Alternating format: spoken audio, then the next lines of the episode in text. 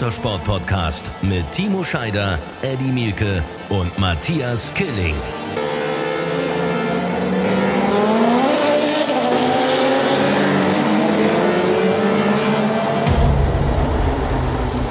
Herzlich willkommen, Run Racing, der Motorsport Podcast. Eine neue Ausgabe, eine neue Woche.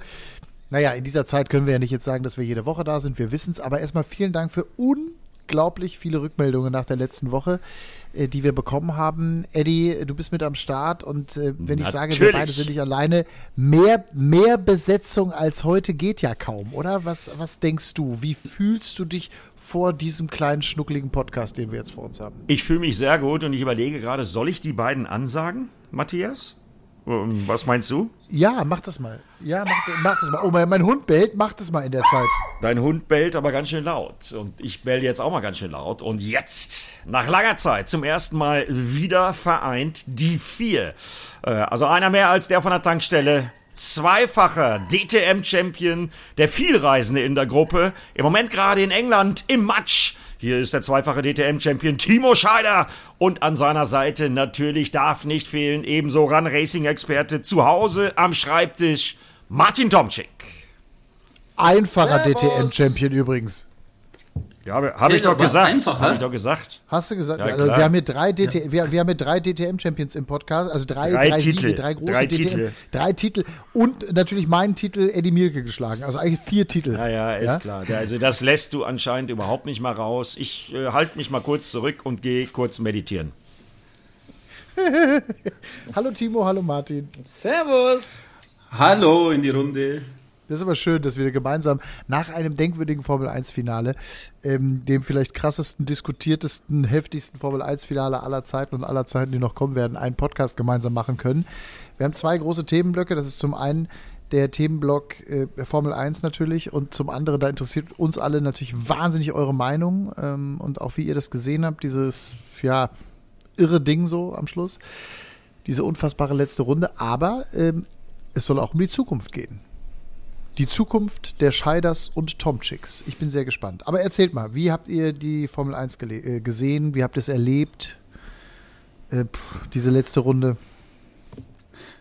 Ich fange jetzt einfach mal an, weil ich war ja letzte Woche dabei, Timo, da warst du ja unterwegs und da haben wir ja gesagt schon, dass das mega spannend wird, wenn es in dieses letzte Rennwochenende geht. Und in der Tat, also ähm, es war wirklich extrem spannend. Ich glaube, ich habe es mir im Stehen angeschaut, äh, das, das Rennen. Ich musste wirklich, ich konnte nicht mehr sitzen, weil auch wieder die Kontroverse mit der FIA, mit den Entscheidungen, wie die Entscheidungen getroffen worden sind, wie sich das dann auch auf dem Rennverlauf ausgewirkt hat. Vor allem dann natürlich äh, die letzten zehn Minuten oder die letzten fünf Minuten waren es ja. Äh, Also da sind wirklich die Emotionen hochgekommen, nicht nur bei den Fahrern, nicht nur bei die, bei die Teambosse, nicht nur beim äh, Renndirektor, sondern auch äh, bei jedem, der am Fernseher saß und das gesehen hat. Also das war, ich war schweißgebadet. Ich weiß nicht, Timo, dir ging es wahrscheinlich als Rennfahrer genauso, wenn du sowas siehst. Ja, definitiv. Also äh, ich kann das nur bestätigen. Äh, ich habe gesagt, schau mal den Start angucken, wie es wird und muss auch ehrlich zugeben, nach dem Start war dann so ein Moment, wo ich dachte, okay, Hamilton ist überleben, überlegen, der Max hat keine Chance, der ist ja zwei, drei Zehntel pro Runde schneller gefahren im Rennen, überraschenderweise nach dem guten Qualifying.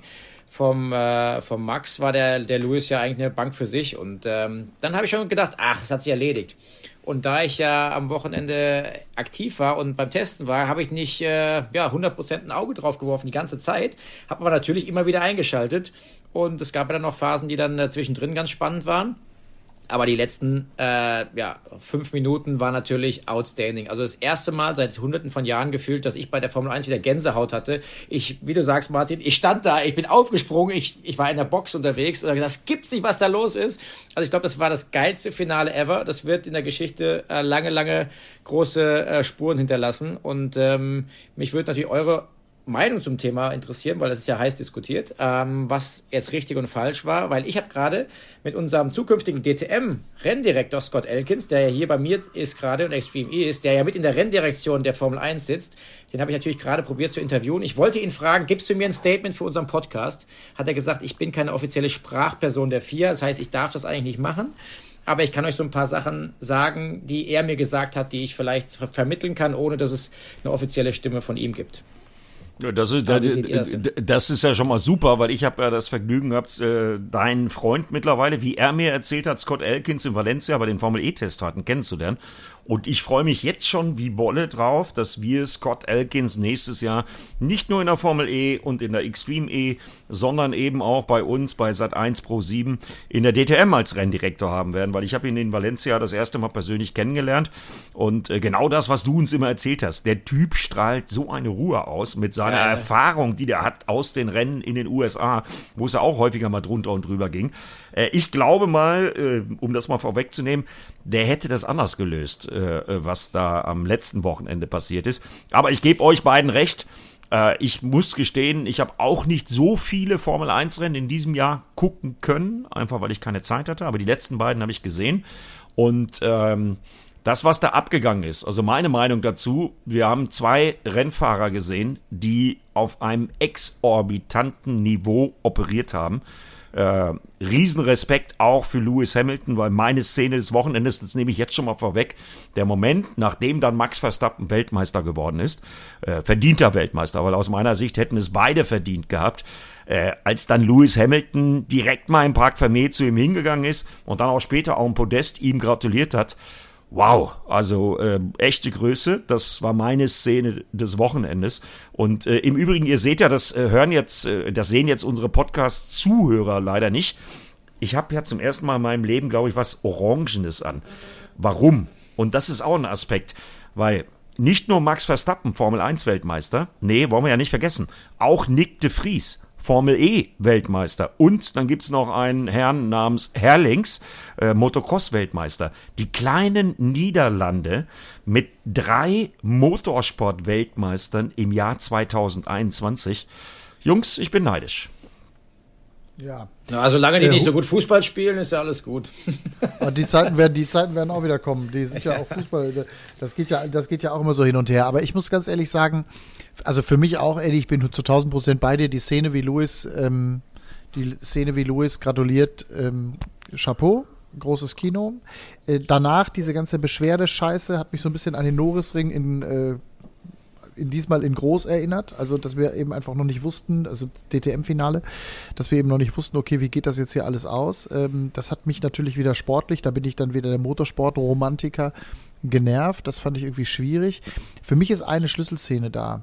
Und das sind eben diese vier Autos, die zwischen Hamilton und Verstappen waren, äh, äh, die dann eben quasi weggeschickt wurden, damit man quasi noch diese letzte Rennrunde eins gegen eins hat. Das ist für mich die Schlüsselszene und da bin ich, da habe ich keine Meinung zu. Da weiß ich, ich glaube, das Reglement, so habe ich es mittlerweile herausgefunden, sieht das eigentlich nicht vor, diese Entscheidung, wie sie da gefällt worden ist. Es ist gefällt worden, damit man noch mal eine Runde zum Schluss hat. Die quasi die Runde der Saison, ähm, also aus dramaturgischer Sicht natürlich eine Eins mit Stern.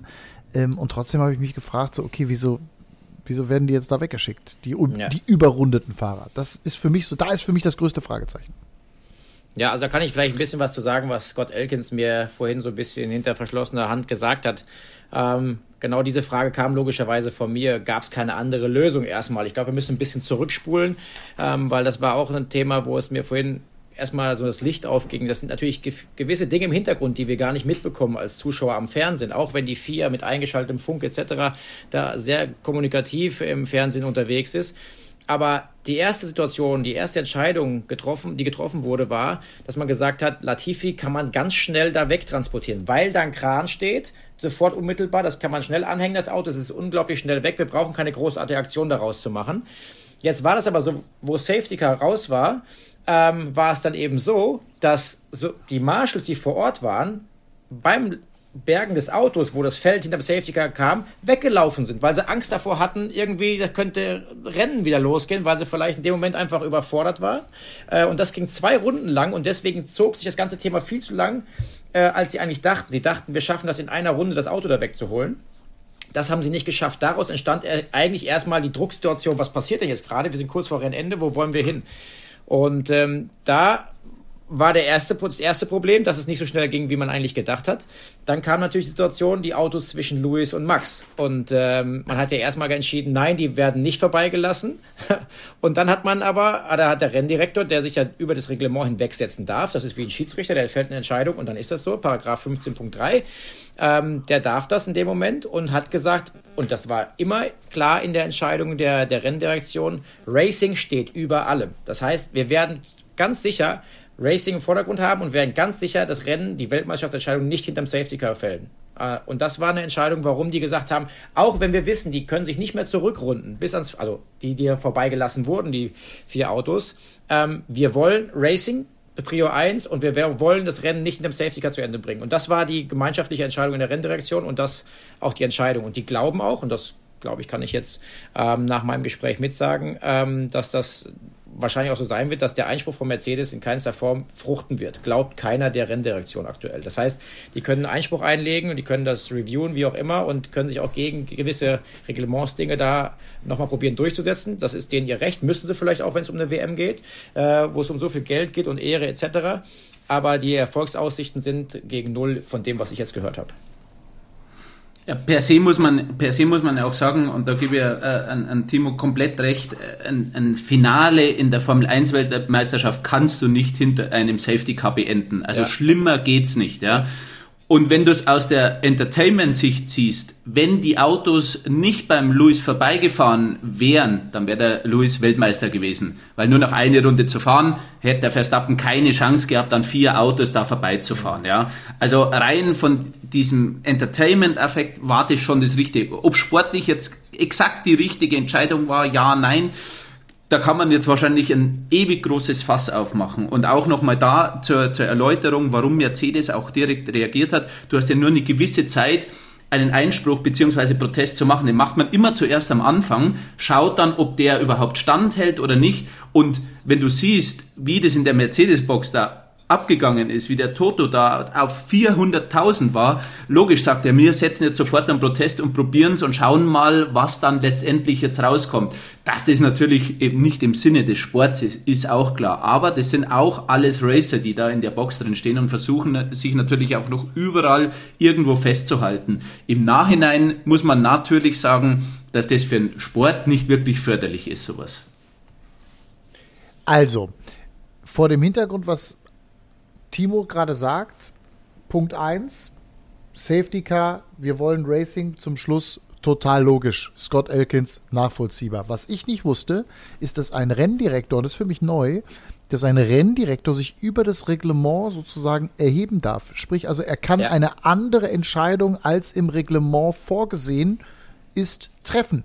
Und diese ja. Entscheidung hat er getroffen, indem er die, waren es eigentlich drei oder vier? Ich glaube vier, vier, ne? Vier. Ich glaube vier, ja. So, äh, indem er die vier äh, Überrundeten an Louis vorbei gewunken hat, damit es eben zum Schluss diese 1 gegen 1 Situation gab. Ja. Klingt jetzt für das ist mich ein großer ohne, Fehler. Ohne das jetzt zu Moment, ohne das jetzt zu bewerten, wenn er als Renndirektor, entschuldige Martin, wenn ich das noch sage, wenn er als Renndirektor sich also per Paragraph 15.3, wie du sagst, äh, da über das Reglement erheben darf, dann ist doch eigentlich alles richtig gelaufen. Genau. Ich sage das also, mal so ganz ja. blind. Ja. Aber sein großer Fehler war, dass er am Anfang gesagt hat, nein, die bleiben hinter genau, ihm. Eben. Das war das Problem. Und dann eine halbe Runde gesagt hat, ach, jetzt überholen sie doch. Das geht nicht. Und das, glaube ich, war das größte Problem, äh, wo er sich wirklich keinen Gefallen damit getan hat. Und dann, ja, sie dachten und eben aufgrund dieser Bergung, Entschuldigung, dass die Bergung so schnell geht, dass es egal ist, die können wir schnell dazwischen lassen und geben dann gleich wieder grün. Dann haben die noch zwei oder drei Runden zum Fahren. Dann ist es alles einigermaßen erklärbar. Aber dann haben sie gesehen, scheiße, die sind nicht schnell genug mit der Bergung. Und dann war plötzlich die Panik, oh Gott, wir gehen vielleicht auf die letzte Runde zu und die sind noch dazwischen, wir haben ein Drama. Ähm, also das, da gebe ich dir recht, aber die, die Bergung war das Problem, dass die zu lange gedauert hat und deswegen plötzlich Panik aufkam. Und könnte es denn sein, dass Michael Masi äh, äh, oder Michael, Michael Massey, ähm, dass, dass der, also der Renndirektor, dass der einfach das unterschätzt hat mit dieser Bergung und dann gedacht hat, scheiße, das dauert alles viel länger. Ich muss jetzt meine Entscheidung, die ich übrigens gerade vor 40 Sekunden, 30 Sekunden, einer Minute rausgeblasen habe, sprich, die bleiben dahinter, revidieren im Sinne des Sports. Ich meine, das, äh, also, ja, das, ist ja, wie ein Schiedsrichter Elfmeter, ja oder nein, früher ohne Videobeweis, als es das noch nicht gab. Sekundenentscheidungen, Tatsachenentscheidungen. Genau. Der ja. muss da innerhalb, innerhalb von Sekunden entscheiden. Also die haben auf jeden Fall entschieden, dass es schnell gehen wird, weil sie wussten, es steht an der Stelle, wo Latifi stand, gibt es genügend Marshals, es gibt eine, einen Weg, wo man das Auto bergen kann, aus dieser Position raus, plus den Kran. Es war super einfach, in der Theorie zumindest, das Auto zu bergen. Dass die Marshals nicht funktioniert haben, war natürlich nicht auf der Uhr. Man ist ja davon ausgegangen, dass es funktioniert. Und ähm, das ist mit Sicherheit keine gute Situation gewesen, die man auch schwer nur bewerten konnte. Ähm, und dann muss man aber auch dazu sagen, dass natürlich in der Renndirektion mehrere Leute sitzen, die da mitentscheiden. Es gibt Leute, die gucken auf dem Monitor, da bei jedem Sektortime springen irgendwelche Zeiten bzw. Fahrernamen wieder um und die müssen dann entscheiden, der da vorbei, ja, ja, ja, darf, darf nicht, darf, ja.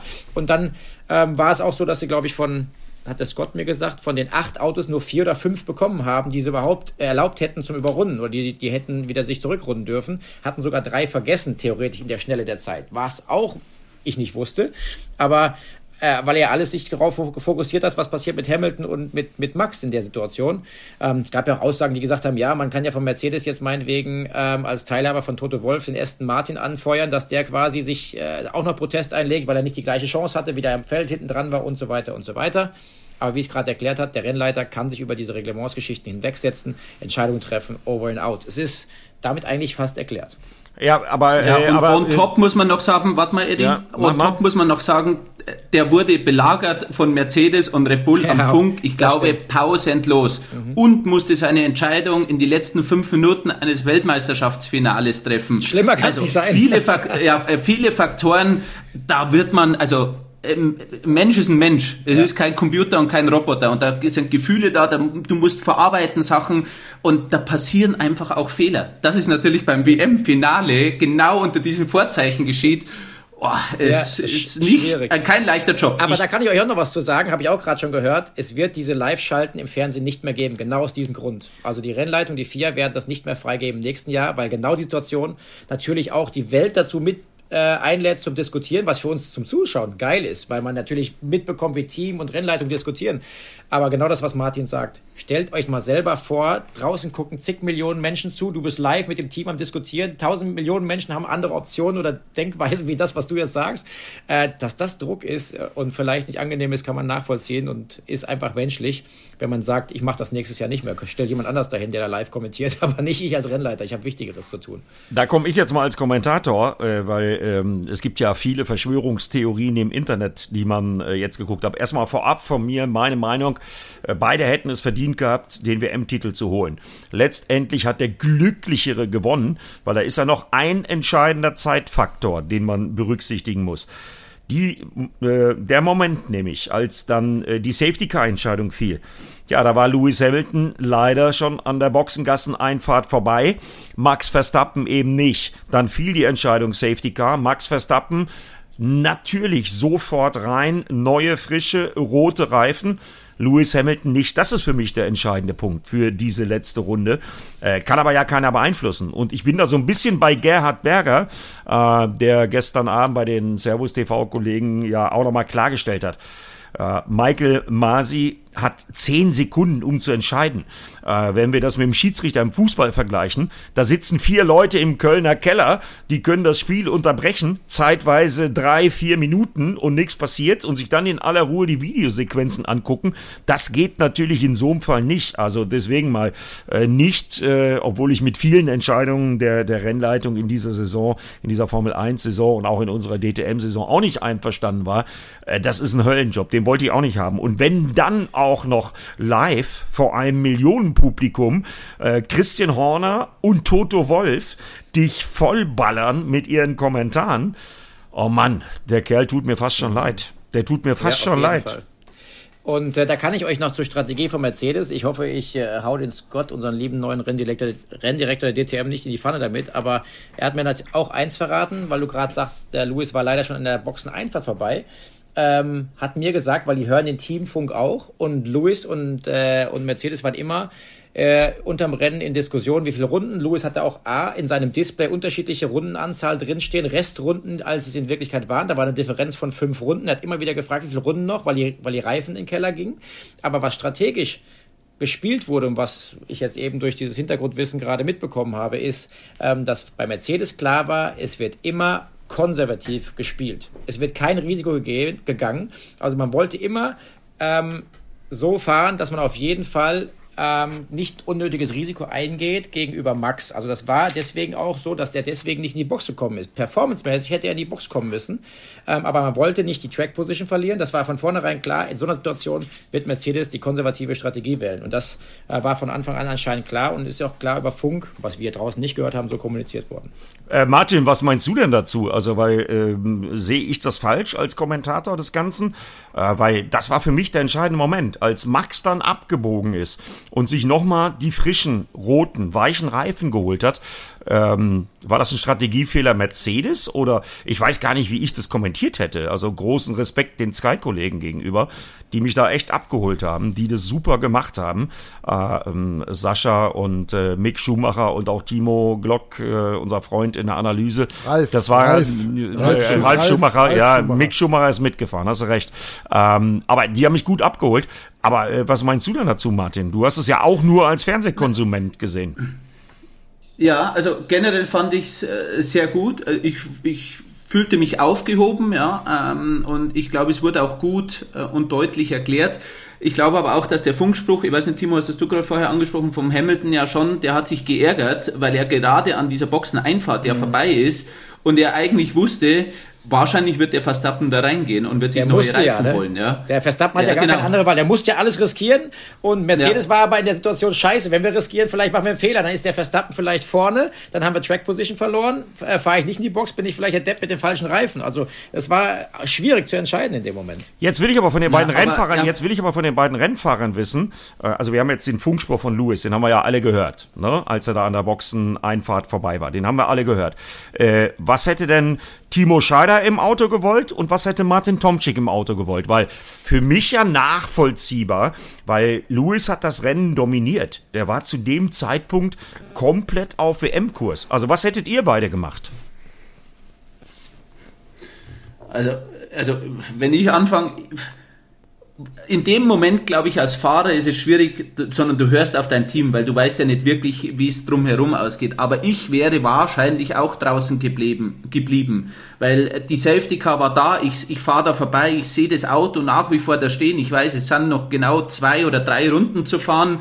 Im besten Fall fahre ich hinter dem Safety Car das Rennen zu Ende. Das sind Entscheidungen, die du nicht treffen willst und kannst in dem Moment, aber du musst eine Entscheidung treffen und da musst du einfach aufs Team hören. Du als Fahrer in dieser Situation, wenn es um die WM geht, ich glaube, das ist zu schwierig und die kann man auch am Fahrer gar nicht zumuten. Ja, in dem Moment bist du in Führung im Rennen. Du bist in Führung, du weißt, wie du sagst, Martin, drei, vier Runden noch bis zum Ziel, du hast alles dominiert. Und dann sagt, die Entscheidung zu treffen, dann zu sagen, ich komme in die Box und nehme mir neuen Reifen, nehme das Risiko. Der Boxenstopp geht schief, Pitlane Speed geht vielleicht schief und ich hänge dann irgendwo im Verkehr hinter fünf Autos, wenn ich wieder rauskomme und vielleicht geht Verstappen nicht rein und der fährt dann fünf Autos vor mir. Das Risiko zu sagen, wir sind punktgleich theoretisch ja, beziehungsweise wir müssen vor dem ankommen, um zu gewinnen.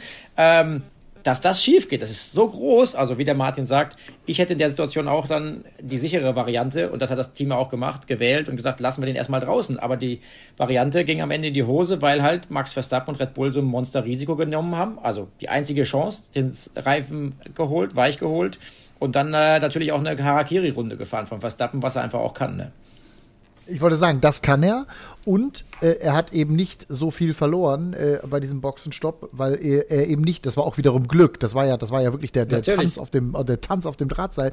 Äh, stell dir vor, der wäre tatsächlich dann irgendwo im Verkehr wieder rausgekommen. Das ist er eben nicht. Klar, weil die Autos ja entsprechend auch langsam hinter dem Safety Car hergefahren sind. Also verlierst du beim Boxenstopp nicht so wahnsinnig viel. Die machen ja in ihre Boxenstopps, äh, da, der steht ja nur zwei Sekunden und dann geht's ja wieder weiter.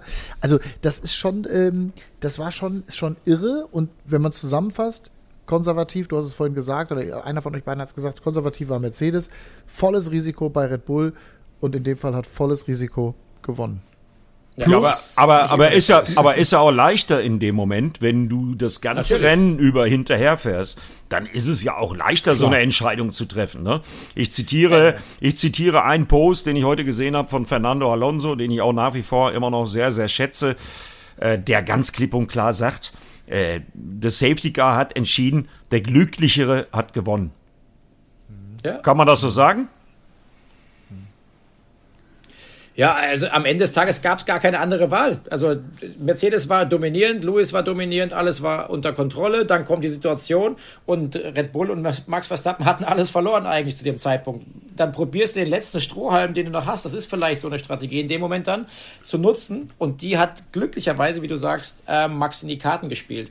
Das Rennen hätte Lewis unter normalen Umständen gewonnen. Wenn alles normal gelaufen wäre, war der, der schnellste, der stärkere mit Mercedes. Mich hat das unglaublich gewundert. Und das ist was, was Mercedes und auch Lewis Hamilton mich beeindruckt die letzten Jahre, wenn es drauf ankommt oder wenn sie liefern müssen, wenn ja eigentlich kein Ausweg mehr da ist gefühlt, dann finden die immer was und performen so. Und das hat mich wieder beeindruckt beim Lewis Hamilton nach dem Qualifying Samstag, wo er einen Einlauf bekommen hat sozusagen von Max, dann so eine Dominanz mit dem härteren Reifen. Also muss ich sagen, Respekt an die ganze Mannschaft. Das schaffen sie einfach und sie sind einfach deswegen auch siebenmal Weltmeister geworden. Ich würde da gerne nochmal eine äh, Stunde zurückgehen, quasi zu, vor dem Zieleinlauf, der Start ähm, das war ja schon, ich meine, das war ja schon eine Sensation, oder? Stimmt.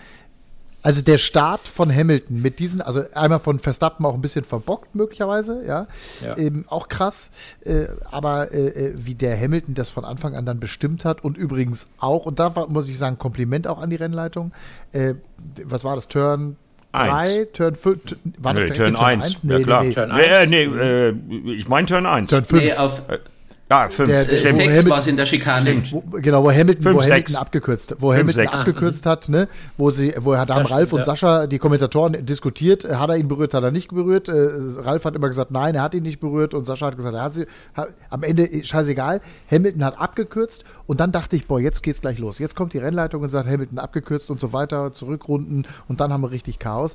Äh, das fand ich gut, dass die Rennleitung an der Stelle, weil das war ja auch eine, ein Harakiri-Anbremsen von, von äh, Verstappen, an der Stelle gleich zu Beginn musste er aber machen, ja, musste, ging ja gar, gar keine Chance, nachdem er den Start verloren hatte, musste er das so tun.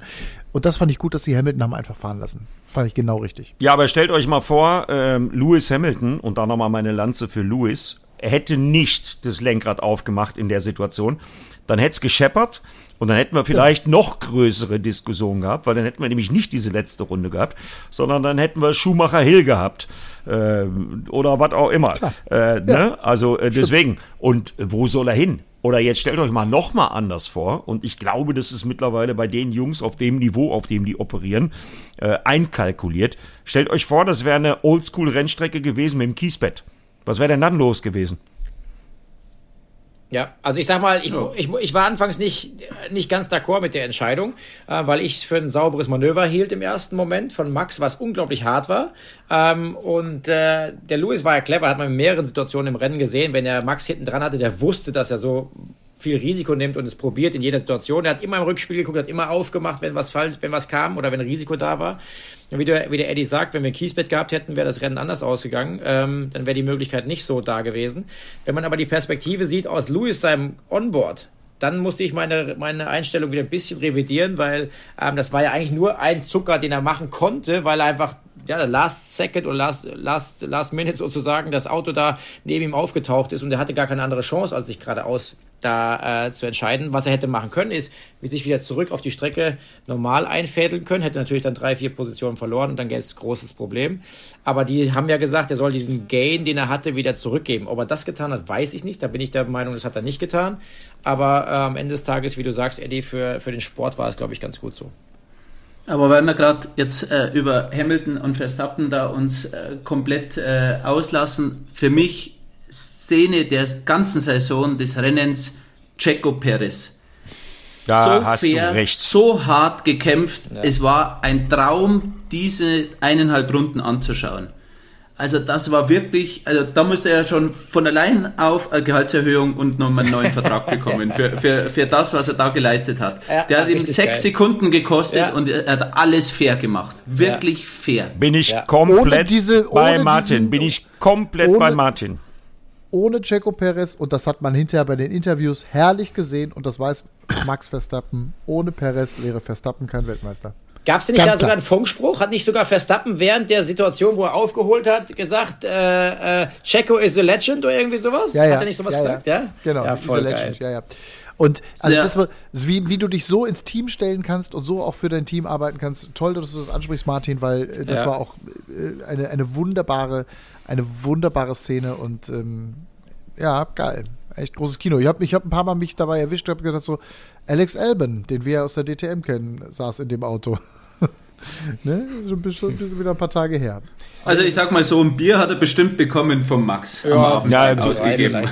Ich hoffe ein bisschen ja. mehr. Aber das, das, was Martin gerade anspricht, ist ja auch typisch. Jetzt reden wir die ganze Zeit über Max und Louis. Aber äh, ich bin ja so einer, der dann auch immer mal auf die hinteren Ränge guckt. Und was ist der Kollege Zunoda nicht beschimpft worden in der Vergangenheit? Ja, und wo ist der ins Ziel gekommen? Oder auch ja. auf Platz drei äh, Sainz Le äh, in, so, in Sainz Ferrari. Ja, Leclerc wäre gerne Dritter geworden, aber Sainz ist ja, es geworden. Ne? Äh, da redet jetzt heute leider kein Mensch mehr drüber, aber ähm, da hat Martin schon völlig recht. Neben Max Verstappen und Lewis Hamilton muss man auch noch ein paar andere Namen erwähnen. Und ich habe das, ich weiß nicht, ob ihr euch erinnert, in die Gruppe immer geschrieben. Ich konnte ja erst zeitversetzt gucken, als ich dann gesehen habe, was der Zunoda da aufgeführt hat. Äh, ja, kann ich auch noch mal sagen, äh, Riesenrespekt, Wahnsinn. Ja, es gab ein paar besondere Momente am Wochenende. Eben eine für mich eben auch das letzte Rennen von Kimi Räikkönen, wo er ausgefallen ist, äh, die Tribüne Stand, Standing Ovation gibt und er gefühlt einfach aussteigt und hinter der Stellwand verschwindet, wo ich dachte, Alter, was ist los mit dir? Ja, also diese, dieser typische Kimi-Move, ähm, ja, einfach zu sagen, ich steige jetzt hier aus, das war's, over and out, ähm, fand ich halt schon irgendwie auch besonders. Es war halt typisch Kimi-like, aber für mich auch, äh, ja, ein, ein, auch ein besonderer Moment in der Formel 1-Geschichte, dass Kimi Räikkönen jetzt dann tatsächlich nicht mehr dabei ist. Absolut, ja. Der Wahnsinn. Absolut. Hat einer, hat einer von euch, hat einer von euch beiden Kimis Handynummer? Äh, nein. Martin? Äh, nee. Oh, da, das wäre doch einer für die DTM. Ja, ich schicke sie dir, das ist kein Problem, Eddie. Ja, alles klar, schick mal. ich habe nur die seiner Frau. Wisst ihr was? Da müssen wir, da müssen wir unsere Geheimagentin Andrea Kaiser drauf ansetzen. Die kriegt die raus. Ja, aber hundertprozentig. Ja, klar.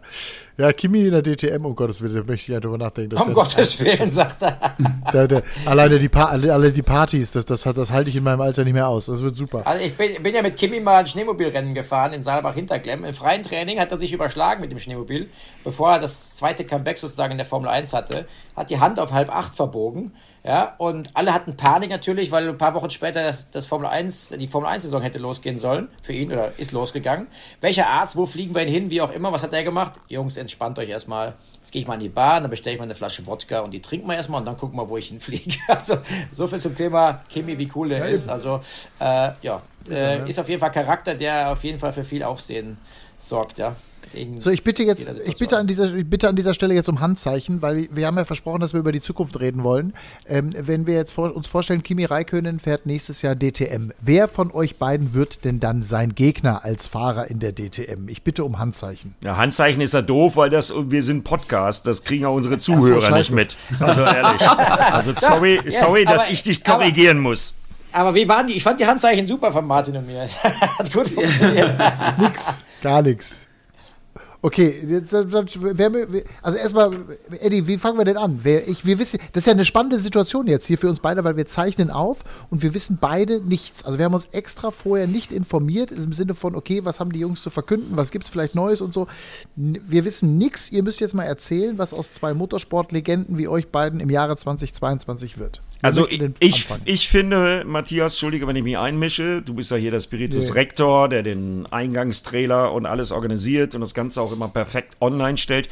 Ich finde, wir fangen mit Martin an, weil von Timo haben wir in den letzten Tagen schon ein bisschen äh, online gelesen, was er letztes Wochenende getrieben hat. Also ich finde, wir fangen mit Martin an, weil äh, der hat da vielleicht die überraschendsten News zu liefern. Hoffe ich zumindest. Ich bin gespannt. Das, äh, das wird man sehen. Ja, danke. Na gern. Äh, äh, ja, ähm, ich, ich, ich weiß, dass der Podcast ja am, am Donnerstag rauskommt und, und zeitgleich äh, wird es auch äh, eine Pressemitteilung geben. Und ich lese jetzt einfach die, die obersten zwei Zeilen einfach mal vor. Da bin ich gespannt. Martin Tom, ja, so, Martin Tomczyk kehrt zurück in die DTM-Familie.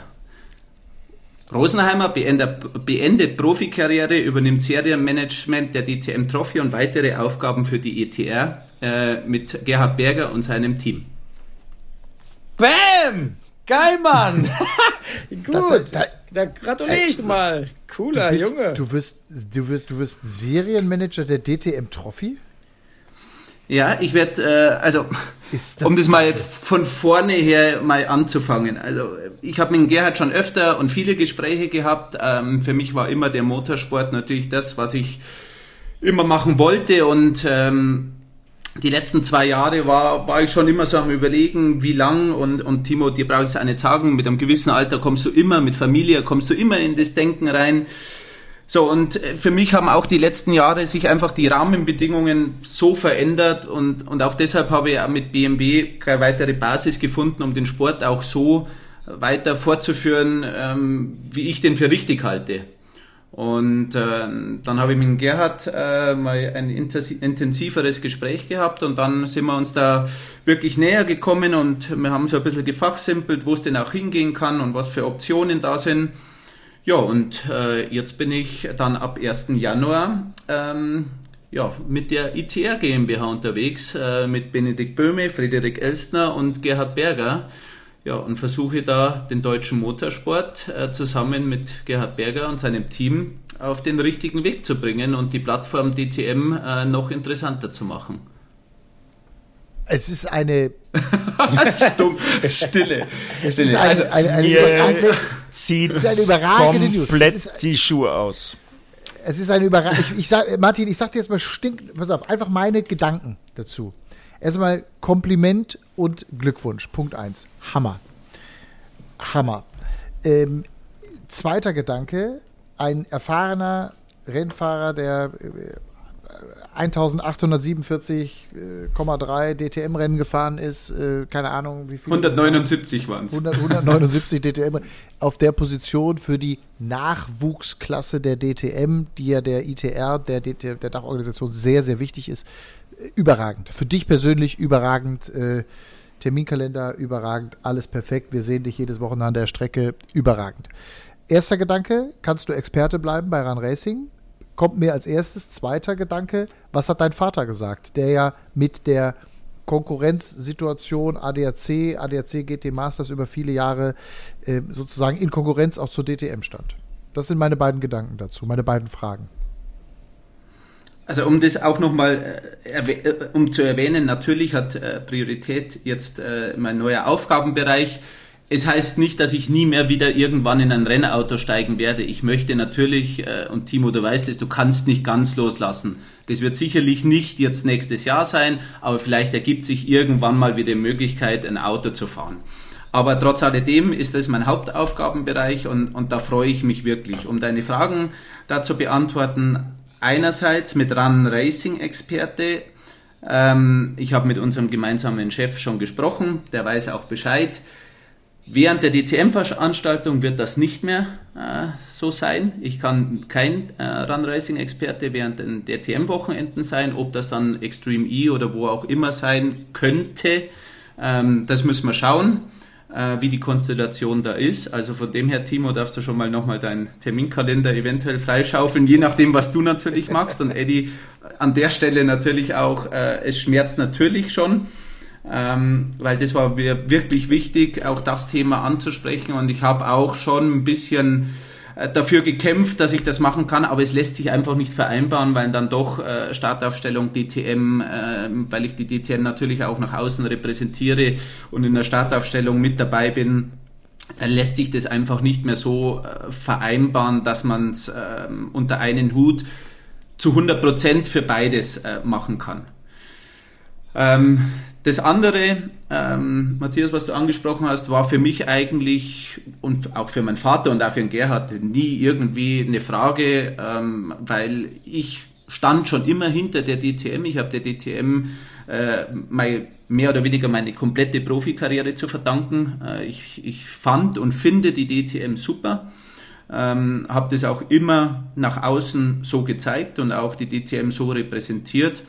Und ähm, von dem her gibt es da gar keine Probleme. Und ähm, von dem her, ähm, ja, ist das äh, mein neues Aufgabengebiet jetzt. Also ich muss Eddie ist komplett, der, ja, danke, der Eddie ist komplett verstummt. Also ja, den Eddie lassen wir noch ein bisschen nachdenken, aber ich gratuliere dir jetzt auf jeden Fall mal an dieser Stelle, weil es natürlich auch als Rennfahrerkollege äh, erstmal eine Entscheidung, eine einschneidende Entscheidung in dem Leben als Rennfahrer ist. Ähm, einmal nochmal live oder zumindest mal per, per Gesicht nochmal nachträglich zum Geburtstag, zum 40. Ich meine mit 40 nochmal alles Gute und äh, eine geile Entscheidung, die du getroffen hast. Schön, dass du ein neues Aufgabenfeld hast und ich glaube, das ist genau richtig. Du passt da perfekt hin, wenn ich das so sagen darf.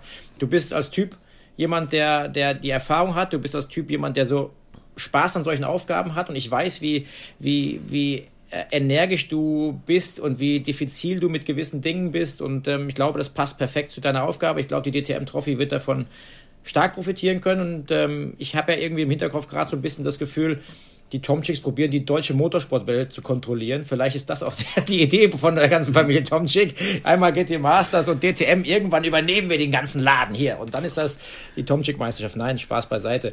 Ähm, ich glaube, du bist bist da, bist da richtig. Also Glückwunsch dazu kann ich nur sagen. Ich glaube, so jemand wie dich mit der Erfahrung und deiner Art, sowas kann es gut gebrauchen. Und ähm, ich freue mich und wünsche dir alles, alles Gute für die Aufgaben äh, in der Zukunft mit der ITR. Ja, danke schön. Ja, danke. Und natürlich ist es auch für den Gerhard äh, wichtig, dass äh, jemand kommt, der natürlich auch das Motorsport-Know-how da in die komplette DTM reinbringt.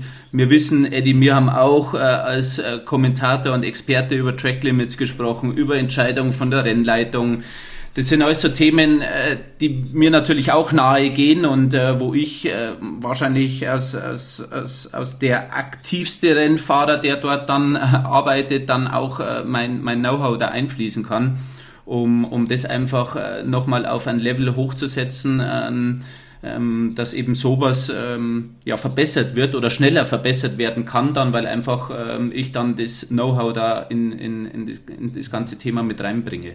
Ich meine, das ist für die DTM, für die ITR, Eddie, und dann bin ich darauf gespannt, was du sagst, aber das will ich auch noch sagen. Es ist natürlich auch in der, ich sag mal, jüngeren Geschichte und der Entwicklung der DTM, die wir, von der wir vor zwölf Monaten nicht wussten, ob es sie weitergeben wird. Aber ich nehme jetzt mal diese Gerhard Berger Jahre auch es war ja auch ein großer Gewinn auch für die DTM, dass ein ehemaliger Motorsportler die DTM übernommen hat und auch da einen ganz bestimmten Spirit reingebracht hat. Punkt 1. Und Punkt 2, da jetzt auch für die Zukunft sich weiter noch mehr aufzustellen und sprich einen eloquenten, jungen, erfahrenen Motorsportler, der gerne auch in diese Management-Ebene möchte und da aus unserer Sicht, da sind wir uns alle einig, perfekt reinpasst und das mit dir dann zu besetzen, ist auch für die DTM ein riesengroßer Gewinn. Und ich glaube auch für dein Leben, sonst hättest du es nicht gemacht, auch ein riesengroßer Gewinn. Also ich kann auch nur den Hut ziehen und sagen, ganz großes, äh, ganz großes Kompliment. Eddie, bist du noch da? Ich bin auch da, aber ich muss diese Nachricht erstmal sacken lassen, weil ähm, das ist ja kein Geheimnis. Also äh, ich liebe es mit unseren Run Racing Experten, egal ob sie René Rast, der jetzt hier nicht ist, Timo Scheider oder Martin Tomczyk, heißen, DTM zu kommentieren. Und ähm, ich habe es sehr, sehr genossen mit Martin zusammen, der da nochmal wieder, wir sind alles unterschiedliche Individuen, eine andere Sichtweise drauf hat. Und ich habe da gerade einen Moment drüber nachgedacht, äh, dass als wir unser letztes DTM-Rennen zusammen hatten, Martin, ähm, dass das äh, so nicht sein kann. Also heißt zum einen, ich muss jetzt irgendeine neue Rennserie suchen mit einem Terminkalender, wo der zukünftige DTM Trophy Manager Martin Tomczyk kann, damit ich mit ihm nochmal zusammen kommentieren kann, weil äh, das war äh, großartig. Danke dafür, Martin. Äh, auf der anderen Seite gebe ich euch aber natürlich recht. Also ähm, das ist der richtige Weg und ich gratuliere der ITR zum zukünftigen Mitarbeiter Martin Tomczyk. Also das ist äh, aus meiner Sicht für die ITR und ihr wisst, ich schätze die Kollegen rund um Frederik Elsner und Gerhard Berger auch alle. Das ist für die ITR ein Sechser im Lotto. Für mich ist es im Moment gerade so ein bisschen ein emotionaler Tiefschlag. Äh, muss ich mir erstmal dran gewöhnen. Aber äh, das werde ich auch überleben. Aber es ist auf jeden Fall ein Schritt in die richtige Richtung und ein Schritt nach vorne. Ich hatte ganz ehrlich vor diesem Podcast so die romantische Hoffnung, dass Martin jetzt irgendein Racing-Programm verkündet, wo ich weiter mit ihm kommentieren kann oder ähnliches. Aber das ist natürlich Träumerei, das ist Quatsch.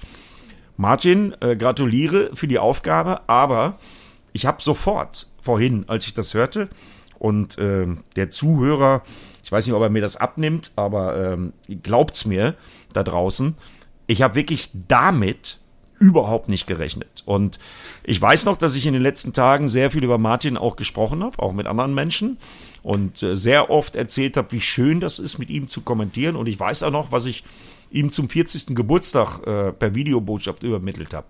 Es gab eine Begebenheit mit Martin Tomczyk im Jahr 2021, die nichts mit miteinander kommentieren zu tun hatte, sondern mit dem, äh, was Matthias Killing äh, auch im Mai erleben wird. Und das war das 24-Stunden-Rennen und der erste Stint von Martin Tomczyk. Äh, Martin, direkte Frage. Äh, Engagement in der DTM Trophy als Serienmanager. Ich erinnere dich auch nochmal an deinen ersten Stint beim 24-Stunden-Rennen von 26 auf 2 im M6. Äh, heißt das, dass du auch bei solchen Rennen nicht mehr fahren wirst?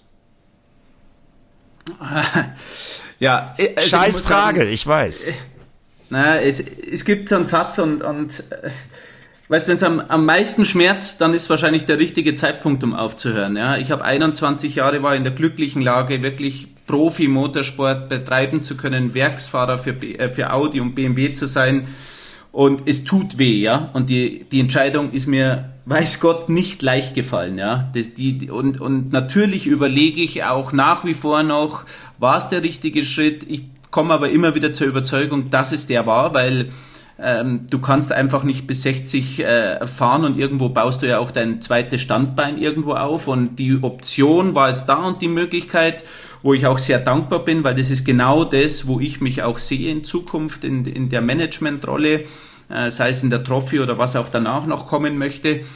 Ähm, und äh, deswegen hat dieser Schritt extrem geschmerzt und ja, ich weiß, wenn ich sehe, dieses Jahr bin ich, oder letztes Jahr bin ich Dritter am 24-Stunden-Rennen geworden, dieses Jahr bin ich Zweiter geworden.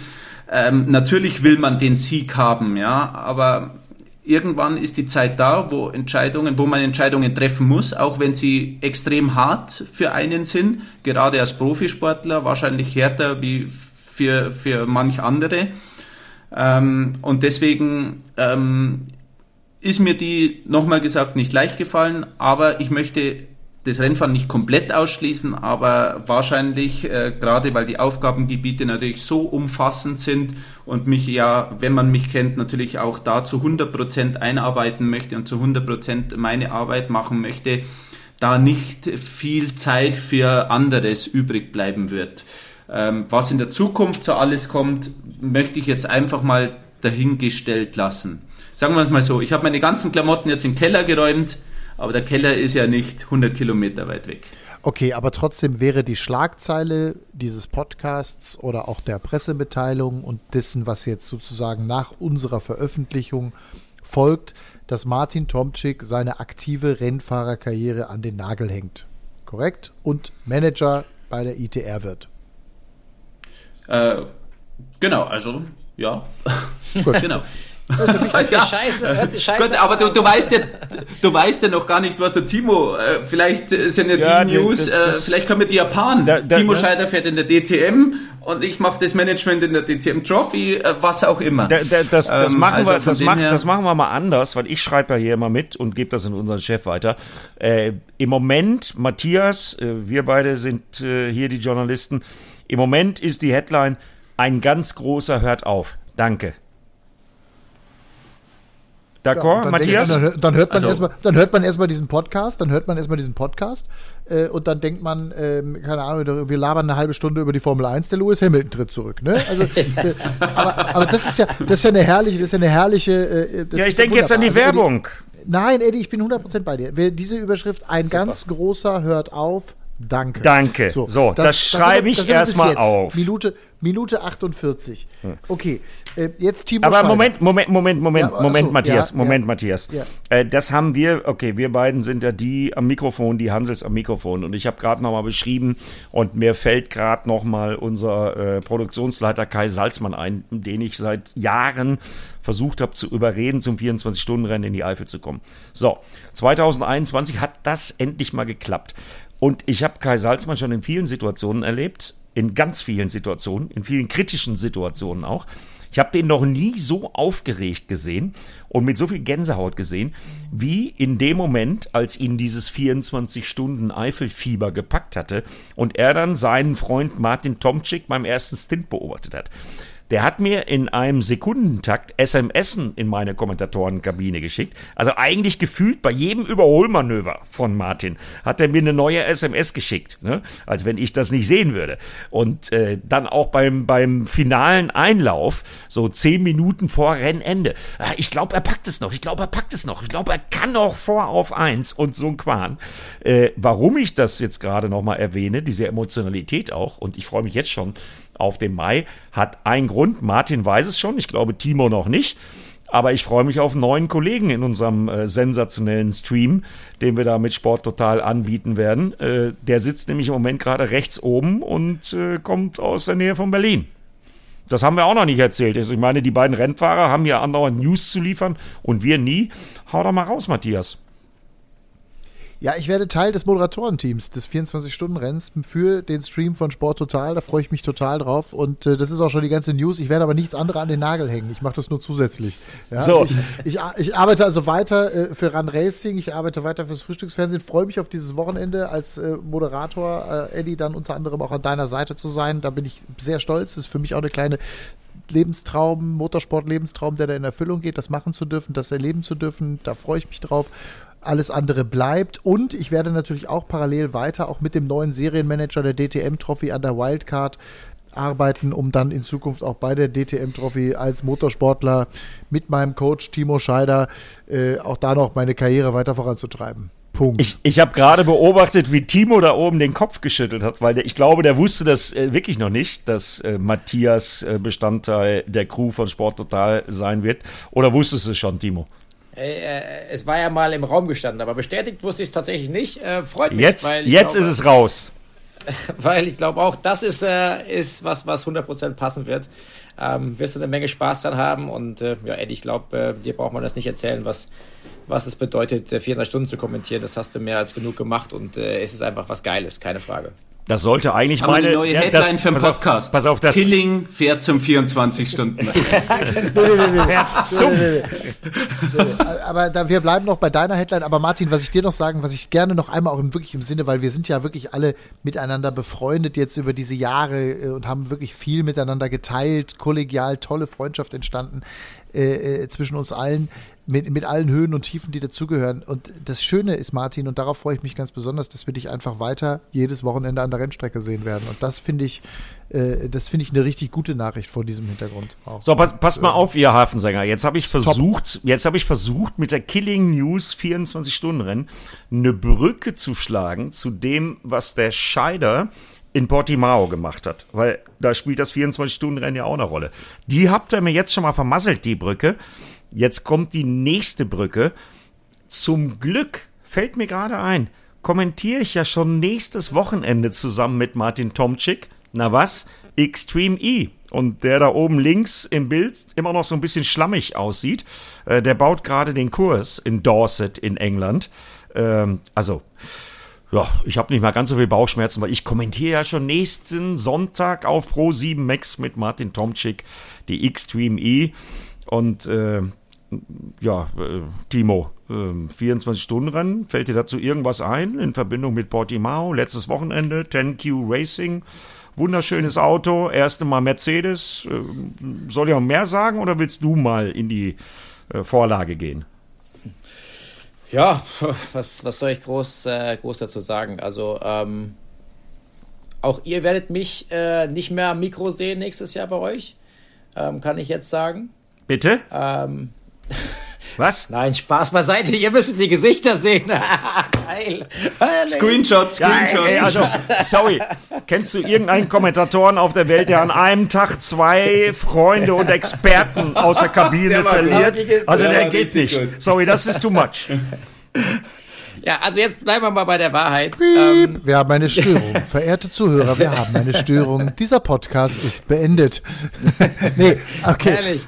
Äh, äh, Timo, ähm, du bleibst. Ja. Moment, oh. wir, wir haben das noch nicht herausgearbeitet. Jetzt erzähl mal, was hast du denn da gemacht?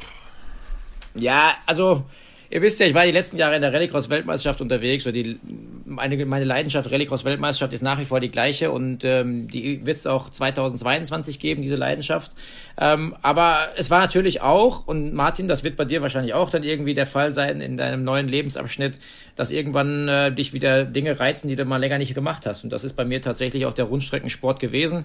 Ähm, es gab in den letzten Jahren immer wieder Diskussionen, immer wieder Anfragen für Verschiedenes äh, mal zu machen, die aber nie in der Konstellation für mich gepasst haben. Deswegen sind sie nie dazu gekommen, ähm, dass ich sie angenommen habe. Und ähm, jetzt gab es eine, eine Anfrage und eine Konstellation. Und der liebe Eddie war auch jemand dabei, der sogar im Hintergrund seine, seine ähm, Connections mitspielen lassen hat, um das mit auf die Reise zu bringen. Also auch dafür nochmal danke, Eddie.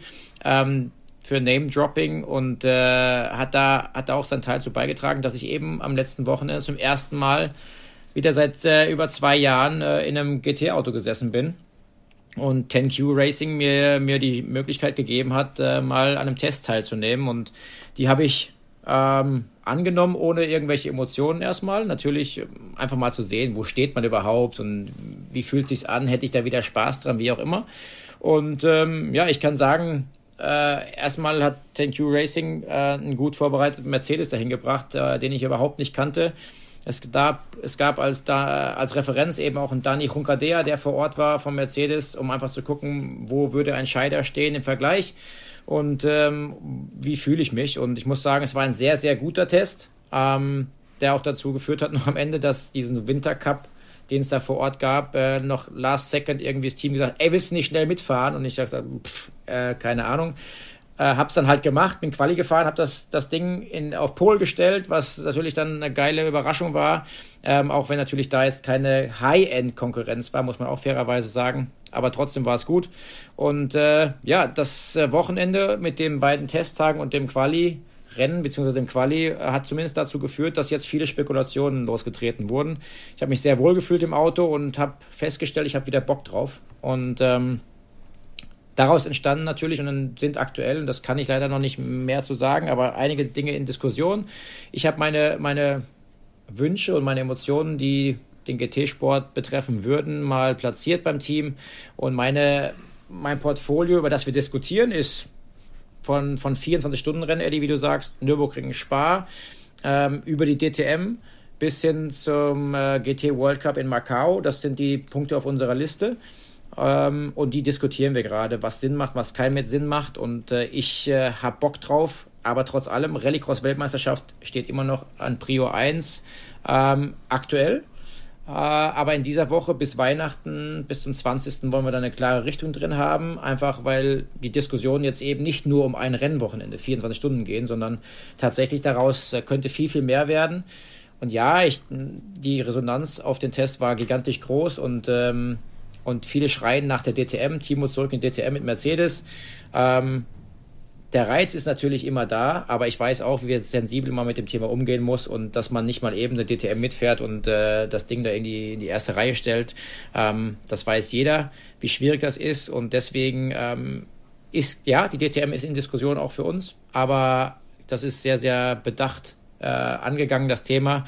Äh, meine, meine, wenn ich es jetzt mal so sagen darf, ist so eine exklusive Aussage, die ich noch gar nicht gegenüber dem Team gemacht habe. Aber meine ähm, Wunsch, Wunsch-Layout wäre 24 Stunden Nürburgring, 24 Stunden Spa, Macau und zwei Gaststarts in der DTM. Das ist so mein Bauchgefühl neben der Rallycross-Weltmeisterschaft.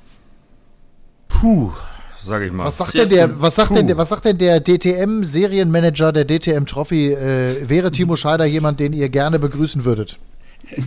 Ja, ja, ja, klar, er wird ja in der DTM. Was will man denn, äh, was will man denn mehr? Einen zweifachen Meister äh, nochmal an den Start äh, und das mit Mercedes. Ähm, aber die Wunschliste, äh, Timo, kann ich nachvollziehen. Äh, geile Rennen. Ja, und ich habe auch gerade jetzt, nachdem du was announced hast, gedacht, ich muss gleich mal mit dir telefonieren, wenn wir den Podcast hier beendet haben. Wer weiß, vielleicht sehen wir sogar noch ein schnelleres Comeback des, äh, der beiden DTM-Experten, als wir geglaubt haben. Wer weiß. Aber, also, aber Eddie, also Eddie, äh, ganz kurzer Einwurf, Eddie. Ähm, also es ist, ich stelle mir gerade vor, Thank You Racing geht im Mercedes mit Timo Scheider in der DTM an, an den Start. Dann wäre wirklich dieser Tag heute heute, der Abend heute, an dem du zwei Experten verlierst. Ähm, ich bleibe bei dir. versprochen, aber äh, das, Timo, das ist natürlich schon etwas, wo gerade natürlich die Fans bei dir, ne, und du hast eine sehr intensive Fangemeinde nach wie vor, äh, äh wirklich nach Schreien wahrscheinlich, ne, Timo zurück in die DTM, kann mir vorstellen, bei dir bei Social Media, da kommt, da kommt schon die ein oder andere Nachricht genau in diese Richtung rein, nachdem du ja auch verkündet hast, dass du mit 10Q Racing was machen willst via Social Media und vor allem auch verkündet hast, das Portfolio reicht von genau das, was du gerade hier auch erzählt hast. Also die Resonanzen würde ich schon gerne mal lesen. Das, da geht's ab. Ne? Ja, DTM ja, wahrscheinlich also vorneweg. Ja, natürlich DTM. Ich meine, wir wissen alle, die DTM hat die größte Strahlkraft äh, in der in der Tourenwagenwelt in Europa, würde ich sagen. Und äh, natürlich, mein mein Herz, genau wie bei Martin es auch war, hängt an der DTM. Wir haben unsere Geschichte geschrieben in der DTM und äh, natürlich ist das bei mir tief drin auch. Und es gibt viele, die danach schreien jetzt aktuell. Ähm, und ja, der Reiz ist natürlich da. Und auch die Fans, die danach schreien, verstehe ich vollkommen. Und ich, ich liebe es auch irgendwie drüber zu diskutieren, aber man muss sowas natürlich auch ganz bedacht angehen. Ähm, ich glaube, Martin kann ich da mit ins Boot holen. Der weiß genau, wie viel dazugehört, äh, eine gute Performance abzuliefern, weil keiner hätte Spaß dran. Ganz am Ende ich sicher nicht, wenn ich in der letzten Startreihe stehen würde und die Fans sagen, ja, warum macht er den Scheiß dann plötzlich wieder und warum muss das denn sein? Also das muss man schon sensibel angehen, das Thema. Ob die Parameter das Paket so weit stimmt, dass man sich das trauen kann. Für so einen Gaststart, ein, zwei Gaststarts, sag ich mal, da kann man das vielleicht überschaubar machen, ohne dass man sich zu großem Druck aussetzt, wo man Spaß haben kann, ohne sich groß zu erwarten. Aber ähm, wie gesagt, wir, wir diskutieren das gerade und äh, es gibt tatsächlich durch den Test jetzt auch schon weitere Anrufe von anderen Teams, die jetzt, ja, hätten wir gewusst, hätten wir auch schon mal was gefragt. Na, ist ähm, ja super. Ja, also es ist tatsächlich gerade so, dass äh, Eddie, Eddie völlig frustriert hinter seinem Mikrofon, weiß überhaupt ja, nicht mehr, wo der Hammer hängt hier. Ja, ich habe gerade die zweite Headline des Tages aufgeschrieben. Äh, Acker Mielke, äh, der Tag, an dem ich zwei Experten verlor. Lass die erste, die erste ist besser mit Martin.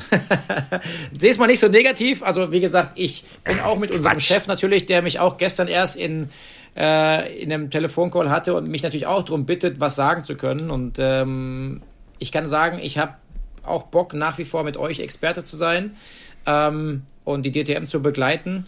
Aber natürlich könnt ihr wahrscheinlich verstehen, habe ich auch Bock äh, nach wie vor, weil meine Leidenschaft nach wie vor hinterm Lenkrad ist und äh, da ist und die werde ich auch wahrscheinlich nie verlieren. Ähm, zu gucken, was für Möglichkeiten es auf dem Markt gibt. Und ähm, die werde ich jetzt probieren, schnellstmöglich rauszufiltern und zu gucken, wo meine Richtung hingeht. Aber ja, es könnte ein interessantes Jahr 2022 für mich werden. Ich glaube für uns alle, äh, Matthias, weil äh, wir haben ja äh, den neuen ITR DTM Trophy Serienmanager, der direkten Zugang und Einfluss auf Frederik Elsner und Gerhard Berger hat. Auch hier in der Podcast-Runde. Äh, Timo Scheider kann ja gerne zwei Gaststarts mit, ten, mit dem 10Q Racing Team von äh, Daniela Hauer und Thomas Zabel machen. Aber dann führen wir es ein, dass wir erstmalig überhaupt weltweit äh, eine gesamte Runde mitten im Rennen mit einem Co-Kommentator aus dem Auto haben. Also ich kommentiere aus der Kabine und Timo aus dem Auto. Wenn das passiert, verspreche ich euch das. Das machen wir. Live-Kommentar aus dem Rennen. Sehr gut. Das ist so ein bisschen wie, das ist wie, wie so ein bisschen im Spiel Manuel Neuer anfunken, ne? Das muss, so muss man sich das vorstellen. Also das ist schon, das ist schon, das wäre schon geil. Äh, das wäre tatsächlich so ein bisschen Fernsehgeschichte. Ähm, ich habe jetzt gerade, Eddie, auch nochmal, das auch als wirklich Run Racing Family und so, Martin haben wir jetzt, äh, der bleibt natürlich klar bei uns und wir werden uns sehen und werden uns herzen und freuen. Mit René Rast haben wir einen Experten. Ähm, ja, aber der fährt ja auch wieder DTM. Der haben wir verabschiedet. Der fährt auch DTM. Sag ich doch, den haben wir verabschiedet in die ja, DTM. Mann. Der fährt nämlich DTM. Den nächsten haben wir verabschiedet in, die DTM Trophy als Manager. Der nächste überlegt und weiß und will nicht. Ich denke gerade, Eddie, wann machen wir Casting? Ja, das ist ja irre. Boah. Ich, ich weiß. Ich, ich habe da, ich hab da so ein paar Wünsche. Du hast Wünsche, ja, das ist ja gut. Wenn du Wünsche ja. hast. Aber die äußere ich hier jetzt nicht. Ich habe erstmal Wünsche, dass möglichst viele Leute am Wochenende Pro 7 Max gucken. Vielleicht, vielleicht, vielleicht das letzte Mal Milke Tomczyk zusammen in der Kommentatorenkabine. Weiß man ja nicht. Ah, wieso? Extreme E wird ja auch nächstes Jahr noch äh, ah, weiter ja, gucke mal. Also, Tomczyk hat Spaß gefunden am äh, Kommentieren. Eddie, so schnell kriegst du mir ja nicht los. Ja, das äh, ist auch gut so. Das ist auch gut so. Ja. Aber, Matthias, äh, 10Q Racing Team. Also ich kenne die Mannschaft, glaube ich, am besten, rund um Daniela Hauer und Thomas Sabel, die mir echt ans Herz gewachsen sind. So, warum kenne ich die? Die kenne ich, weil ein guter Freund von mir, Patrick Köp von KSM Sportmarketing Agentur hier aus Bremen, mich mal 2020, als der eben schon erwähnte Dani Runkadeya beim 24-Stunden-Rennen auf dem Auto gesessen hat. Äh, da werden sich viele fragen, was ist denn das für eine Mannschaft? Die sitzen in der Nähe von Augsburg, aber ich war da so ein bisschen involviert und äh, ich sage Nummer eins, äh, letztes Jahr äh, P7 im äh, Qualifying 24-Stunden-Rennen, Platz 10 gesamt. Ähm, also, ja, äh, Timo, auch wenn du vielleicht nicht mal ganz so viel Zeit hast, dann nächstes Jahr mit mir zu kommentieren. Mach doch bitte was draus, weil ich glaube, die Truppe hätte es verdient. Ne? Mit Ernst Antenbrink habt ihr äh, da einen sehr professionellen und in der Szene auch sehr geschätzten Teammanager. Ähm, das würde mich jetzt mal interessieren, weil das war ja das erste Mal, dass du in einem GT3 Mercedes unterwegs warst. Äh, und du kannst das vergleichen, weil du kennst GT3 BMW, äh, du kennst andere Autos. Ähm, ist kein Zufall, glaube ich, dass Maximilian Götz mit dem GT3 äh, Mercedes äh, aus dem Hubert Haupt Racing Team DTM Champion geworden ist. Was ist denn aus deiner Sicht nach den zwei Tagen Portimao das Geheimnis an diesem Auto?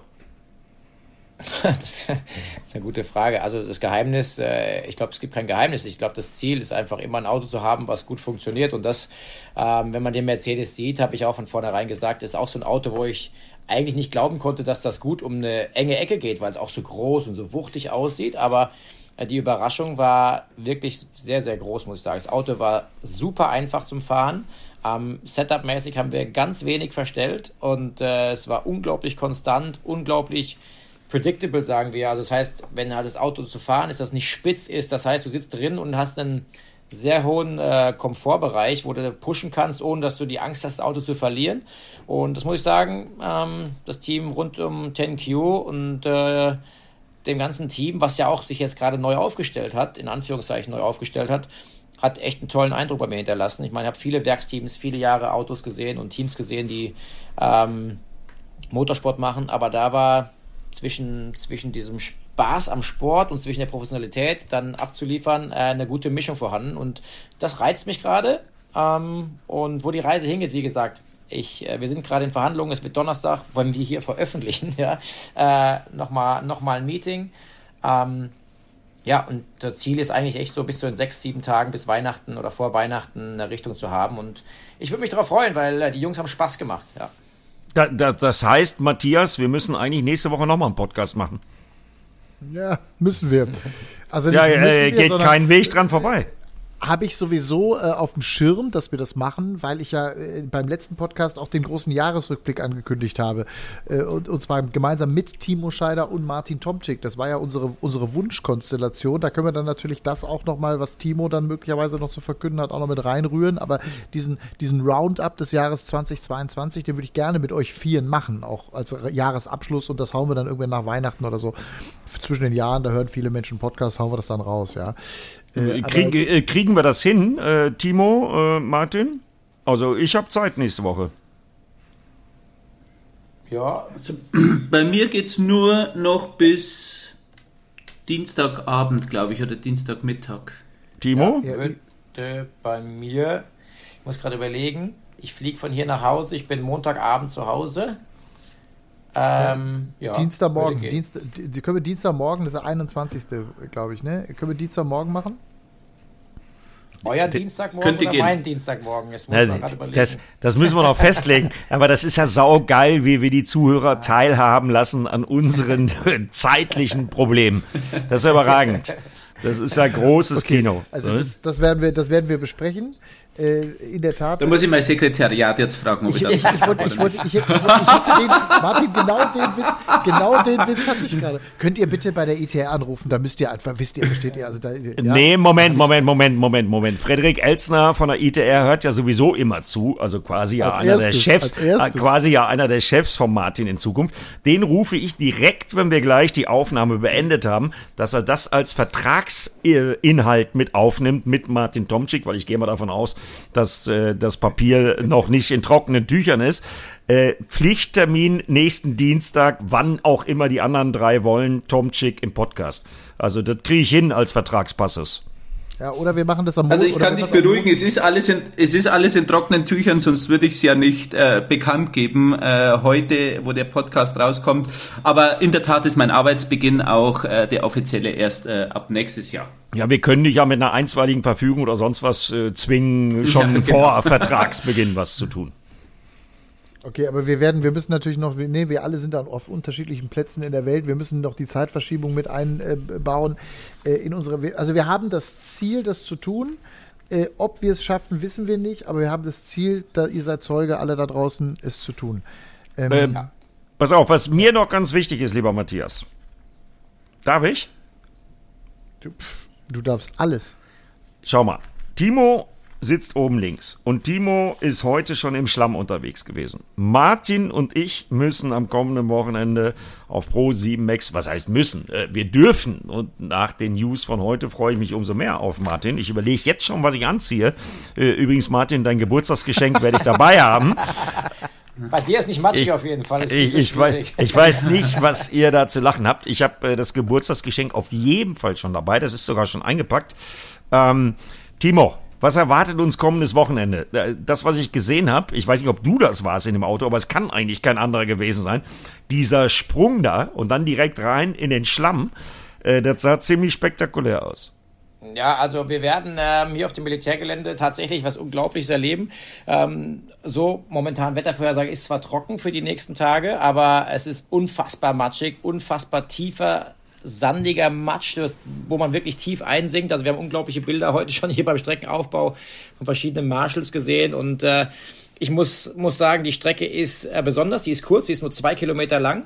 Ähm, deswegen wird es eine Besonderheit dieses Wochenende geben. Es wird, werden drei Runden gefahren anstelle von zwei Runden. Das heißt, wir werden ähm, am Anfang die Herren der Schöpfung werden zwei Runden fahren, die Mädels eine Runde. Und das wird sich dann immer so abwechseln, dass dann im Finale dann die Mädels zwei Runden fahren beim Start und die Männer nur eine Runde fahren. Ähm, das ist jetzt eine Neuerung aufgrund der Kürze der Strecke. Ähm, wird eine ganze Menge Würze reinbringen. Ich bin gespannt, was es wird, weil es gibt unfassbar viel Schlamm und ich hoffe, dass die Scheibenwischer und die Scheibenwaschanlagen genügend Wasser mit haben, weil das wird richtig hardcore und der Sprung, das war nur mit, äh, ja, in Anführungszeichen angezogener Handbremse, weil wir werden ja ein paar Verrückte in unserem Feld haben und wissen so ungefähr, wer das sein könnte und der Eddie wird jetzt gleich Kyle Duck sagen. Na logisch. Also Kyle Duck an dem Jump, äh, der, ja. der fliegt bis nach Also- London. Genau, ich habe auch schon das Gefühl, ähm, wow, also das wird heftig. Auf jeden Fall äh, solltet ihr unbedingt Pro7 Max einschalten oder bei ran.de werde ich euch die Woche noch ein bisschen mitnehmen und ein paar Bilder posten und ein paar Dinge posten, die man äh, in der Aufbauzeit hat. Und aktuell kriege ich von Scott Elkins gerade eine Nachricht, der sagt, Buddy, are you done? Der wartet für sein Bier. Wir haben einen Pub gebucht hier, um Bier zu trinken mit dem Renndirektor. Also ähm, so viel zu Extreme E von mir hier aus England. Ähm, ja, einschalten Ja. lohnt sich, glaube ich. Ja, auf, sag ihm, ein, sag ihm einfach, sag ihm einfach, dass ich schuld bin. Ja, mache ich. Du hast ja, äh, du hast ja gerade übrigens, äh, du hast ja gesagt, äh, 18.15 Uhr deiner Zeit. Jetzt ist schon 18.30 Uhr deiner Zeit, glaube ich, ne? Äh, Ja, du, richtig, deswegen. Lass, lass Scott Elkins. Ich habe noch gerade eine Nachricht bekommen äh, vom Kollegen Kai Salzmann, der in unsere Gruppe geschrieben hat: äh, Testfahrten Nick de Vries in Abu Dhabi im Formel 1 Auto und Liam Lawson auch im Formel 1 Auto. Äh, Liam Lawson 1,3 Sekunden hinter Nick de Vries. Die dürfen, die, die Nachwuchsstars dürfen mal ran. Aktuell gerade. Das vielleicht noch, das als kleine Motorsport-Info noch hier an der Stelle. Aber das finde ich übrigens auch toll. Ne? Unser Formel E-Weltmeister fährt dann äh, Testfahrten Formel 1. Liam Lawson, DTM-Vize, fährt äh, bei Red Bull. Äh, klar, ist eine tolle Saison gefahren, ja auch in der Formel 2. Insofern äh, spannend. Aber also dieser Podcast, den werde ich nie vergessen. Der ist echt so voller, voller großer Nachrichten. Martin, in erster Linie von dir, Timo, von dir natürlich auch. Da bin ich auf nächste Woche gespannt. Von mir Ähm, nicht. Und ähm, Eddie, wir beide waren halt auch dabei, ne? Ja, ja, wir waren auch dabei. Ich äh, gucke hier gerade auf meine Überschriften, die ich handschriftlich notiert habe. Tja, und ich kann mich nicht entscheiden. Ja, dann mach Ein mal. ganz Schick- großer- ich, mal. Ich, ich, ja, ich, ich freue mich, ich freue mich, äh, um, um jetzt auch den Abschluss da äh, zu finden, dass Timo zu seinem wohlverdienten Bier auch darf.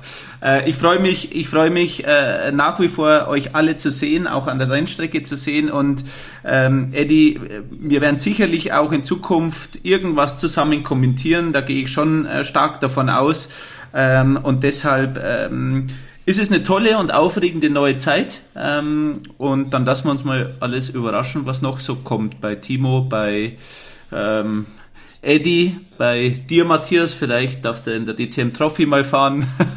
Schauen wir mal. Ja! ähm, der, der, aber nichtsdestotrotz, ich freue mich und, und, und, vielen, und vielen Dank auch an der Stelle an euch, an euch alle. Ihr könnt alle, ihr könnt alle gespannt sein, welche Überschrift es wird. Ein ganz großer hört auf. Danke. Der Tag, an dem ich zwei Experten auf einmal verlor. Nein, nein, nein. Ich glaube, bei Timo glaube ich, dass der dabei bleibt. Da habe ich einen Oder, Gefühl. pass auf, ich hätte noch eine dritte. Der Mann, der mit Scott Elkins Bier trinken geht. Auch, auch ganz schön.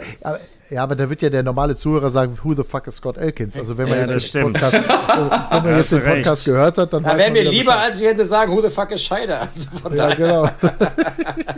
so, ähm, Nein, macht's gut jetzt. Ich muss los.